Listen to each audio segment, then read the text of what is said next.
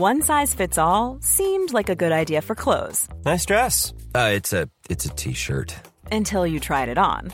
Same goes for your healthcare.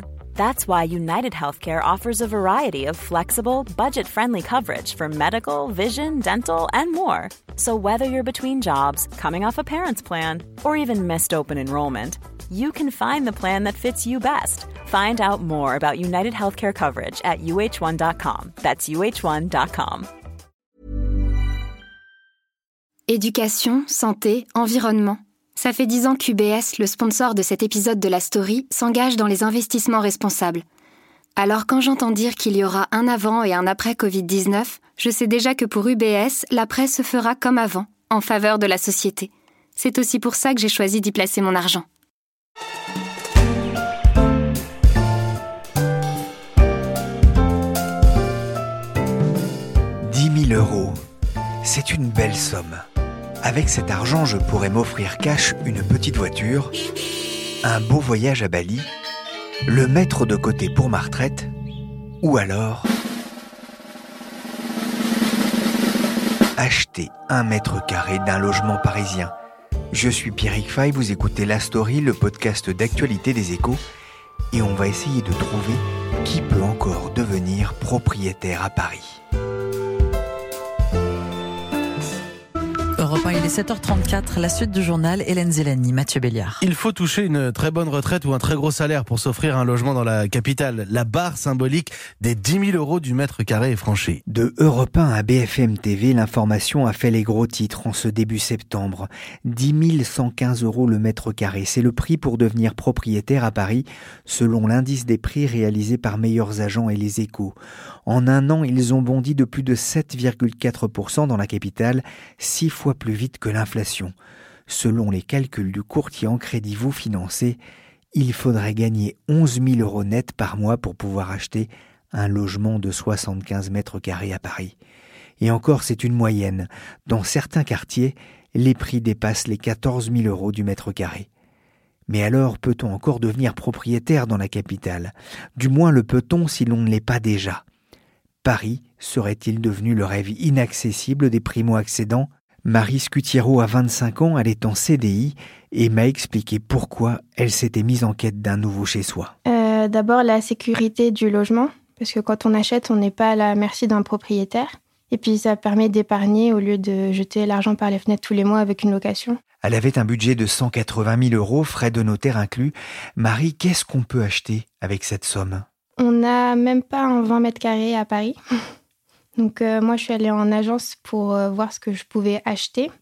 Euh, donc en agence à Paris, on m'a tout de suite dit que c'était pas possible, que mon budget conviendrait pas et qu'à la rigueur, il valait mieux investir dans une place de parking, mais qu'à Paris, j'aurais rien. Donc ils m'ont redirigé vers une agence en banlieue. Donc vous avez visité rien du tout? Avec cette agence, non. Ils ont même pas fait un dossier en fait.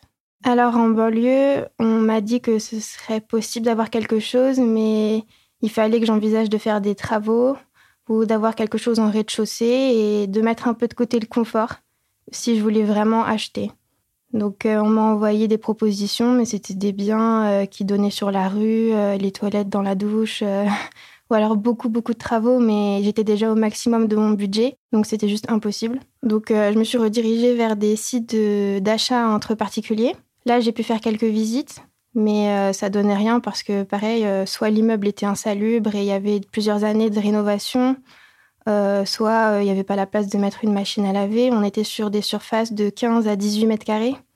Donc moi, j'envisageais d'acheter pour habiter pour 5 à 10 ans, au moins avant de revendre. Donc c'était juste impossible. Il fallait que je mette totalement de côté mon confort.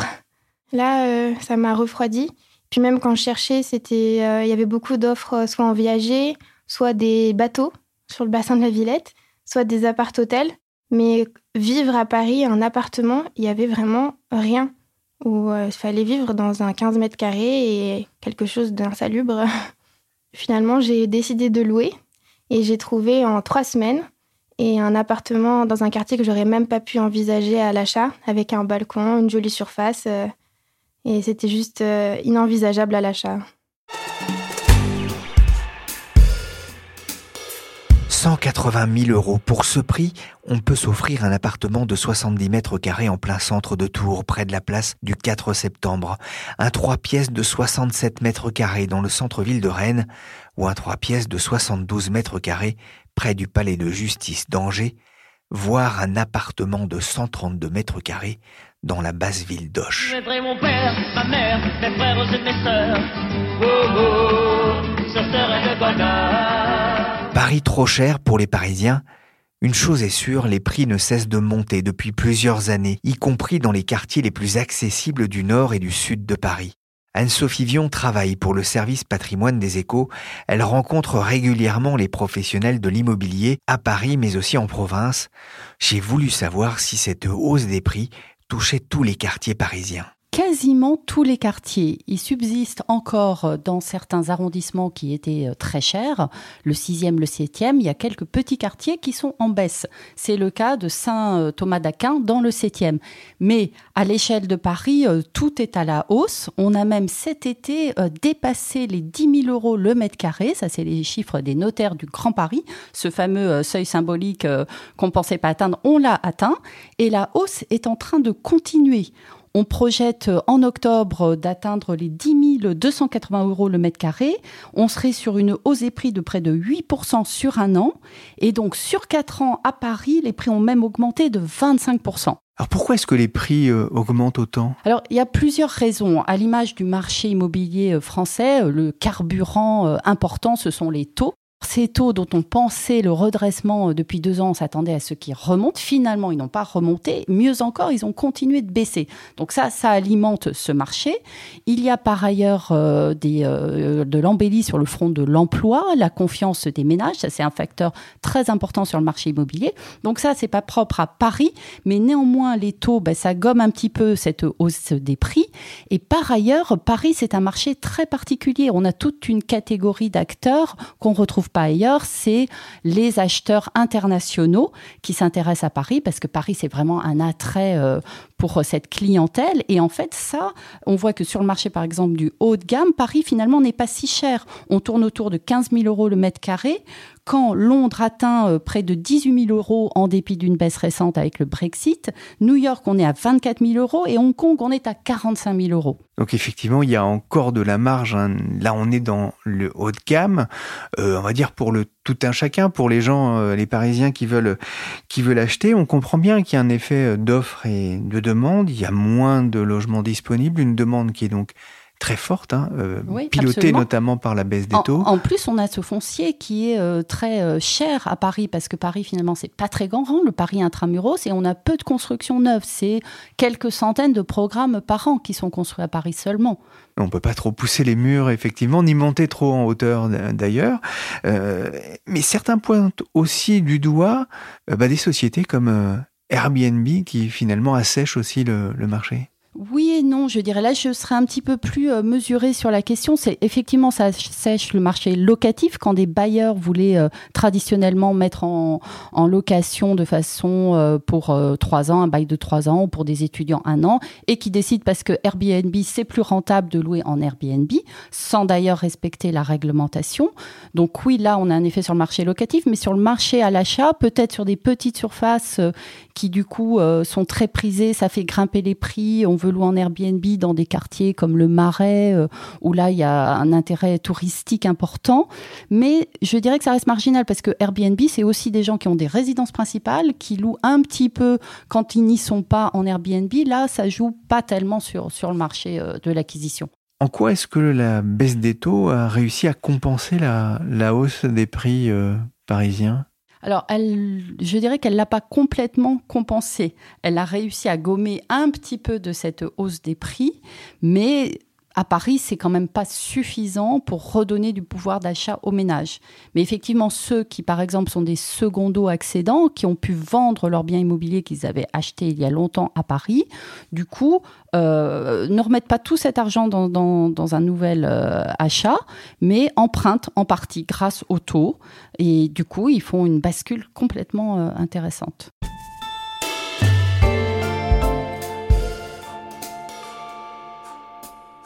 Les prix ne cessent de monter, mais dans le même temps, la baisse des taux d'intérêt aurait dû redonner du pouvoir d'achat aux emprunteurs. On en avait parlé avec Maël Bernier de meilleurtaux.com dans un épisode de la story sur l'impact des taux négatifs sur l'immobilier. Mais est-ce suffisant? Combien faut-il gagner pour devenir propriétaire à Paris? Un ménage doit-il vraiment gagner 11 000 euros net par mois? J'ai pris mon enregistreur sous le bras et je me suis rendu dans le 15e arrondissement de Paris, pas seulement parce que c'est celui des échos, mais surtout parce que c'est le plus peuplé de la capitale avec ses 240 000 habitants. Le prix moyen est de 9 943 euros du mètre carré pour un appartement selon le site meilleursagents.com, avec des écarts importants selon les quartiers. Dans l'arrondissement, en 10 ans, les prix ont bondi de 61% et en 5 ans de 21%. Direction l'agence Zola Immobilier, située rue du Théâtre dans le 15e. Bonjour, ah, je suis Pierrick Fay des Échos.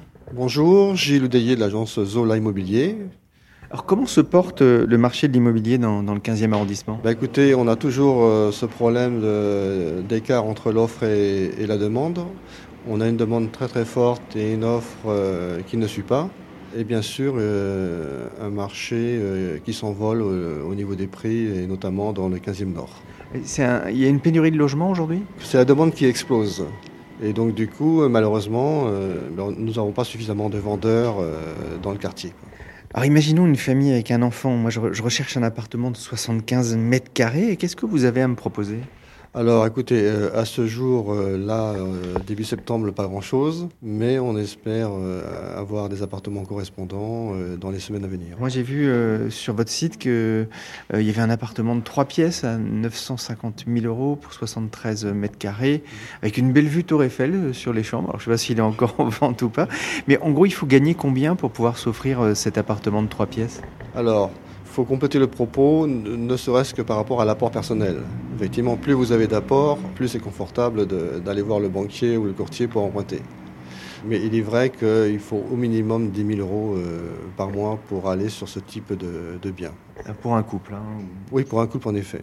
Et pour une surface plus petite de 20-25 mètres carrés Alors 20-25 mètres carrés, je crois que ça peut s'adresser à des personnes qui gagnent entre 2500 euh, et 5000 euros.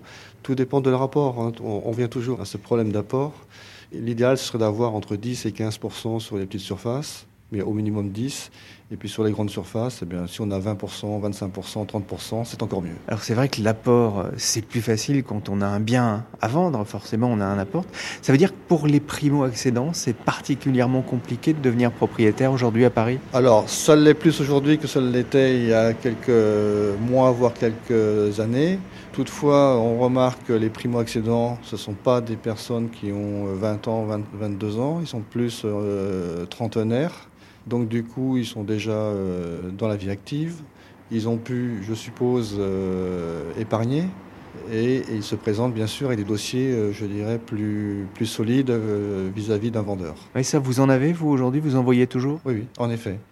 Il n'y a, pas le choix. Hein. Au niveau des prix, il faut avoir ce type de profil pour pouvoir acheter. Est-ce que la baisse des taux immobiliers a compensé la hausse des prix des logements? Alors, sur du long terme, je pense que oui. Parce que quand vous avez des taux qui sont sur 30 ans inférieurs à 1,50, on se souvient des années où les taux étaient à 4,5, 5 et plus. effectivement, je pense que ça compense sur le long terme. À court terme, quand même, les, prix restent compliqués? Alors, bah, compliqué, euh, vous savez, c'est l'offre et la demande. Hein. Le vrai souci, c'est celui-là. Et puis aussi, je vous dis, le, manque de biens sur Paris. Et, euh, et puis aussi, euh, beaucoup de personnes qui font du Airbnb à côté aussi pour compléter leurs revenus. Et effectivement, ces appartements-là ne sont pas sur le marché euh, au niveau de la vente. Quoi. Ça, vous avez ressenti, vous, une évolution du marché immobilier avec l'arrivée d'Airbnb? Alors, on le ressent d'autant plus qu'aujourd'hui, euh, ces personnes-là euh, achètent des locaux professionnels, des bureaux, des, carrément des, presque des boutiques, de façon à les transformer en habitation, et ils contournent la loi par rapport aux 120 jours. Bah, c'est-à-dire qu'aujourd'hui, vous louez votre résidence principale, euh, vous, achetez un, appartement pour faire du Airbnb, euh, vous êtes plafonné en nombre de jours par la mairie de Paris.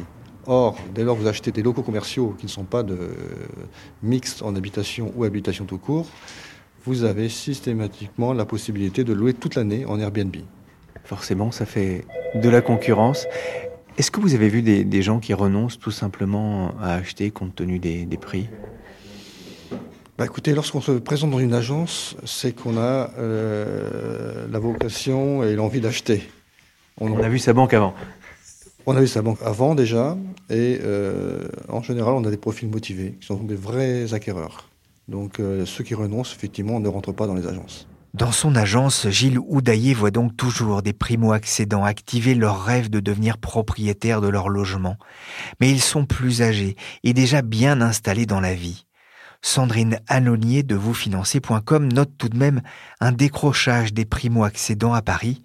Ils ne représentent plus que 28% des acheteurs, contre 40% en 2018, au profit notamment des investisseurs.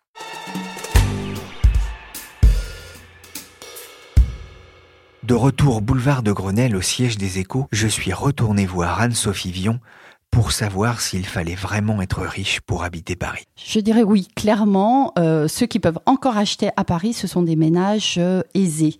Alors si on n'a pas acheté il y a longtemps dans la capitale, on ne peut pas revendre ce bien avec un apport qui permet d'acheter à nouveau quelque chose de cher.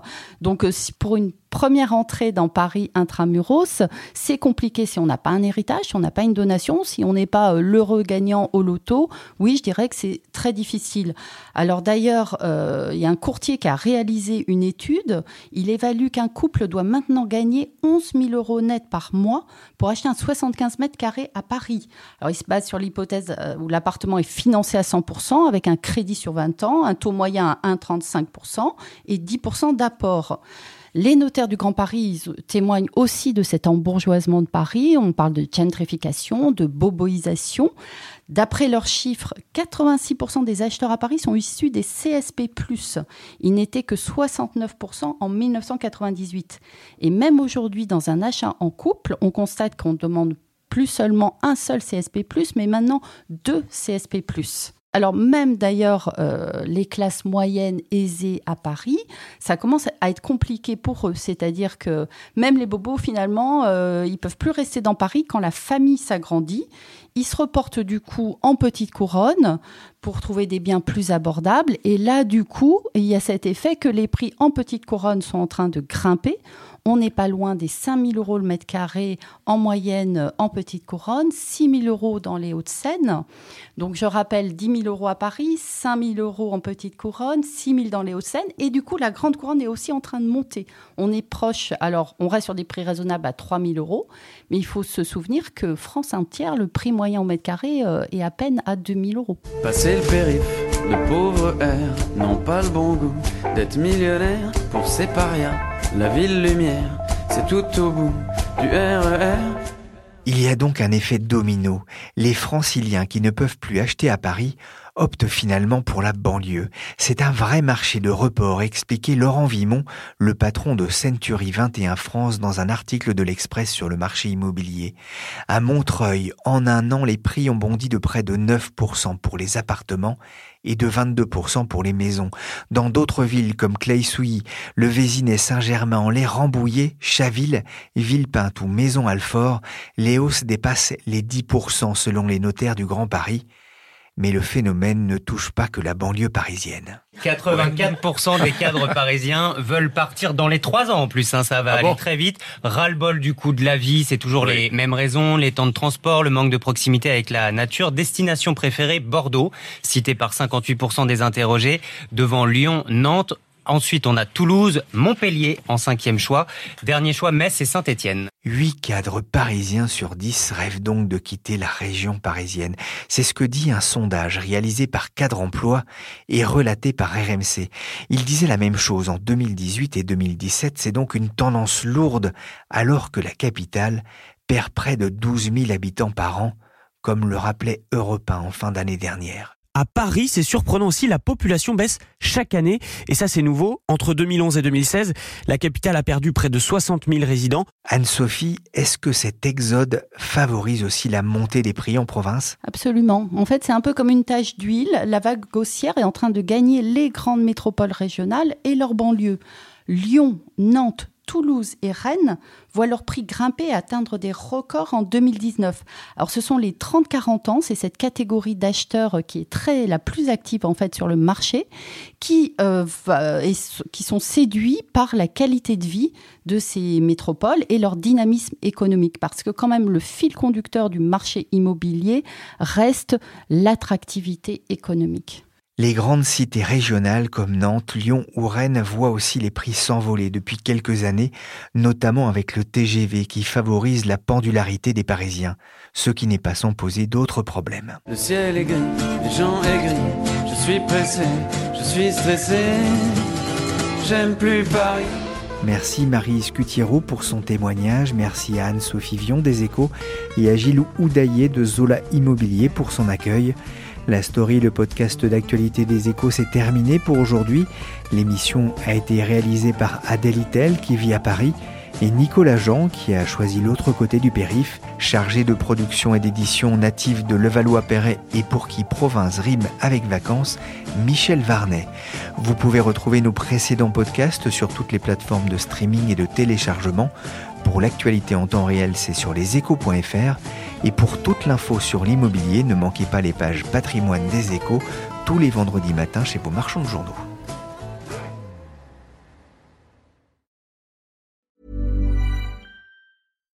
Deserves the best, and there's no better place to shop for Mother's Day than Whole Foods Market. They're your destination for unbeatable savings, from premium gifts to show-stopping flowers and irresistible desserts. Start by saving 33% with Prime on all body care and candles. Then get a 15-stem bunch of tulips for just $9.99 each with Prime. Round out Mom's menu with festive rosé, irresistible berry chantilly cake, and more special treats. Come celebrate Mother's Day at Whole Foods Market.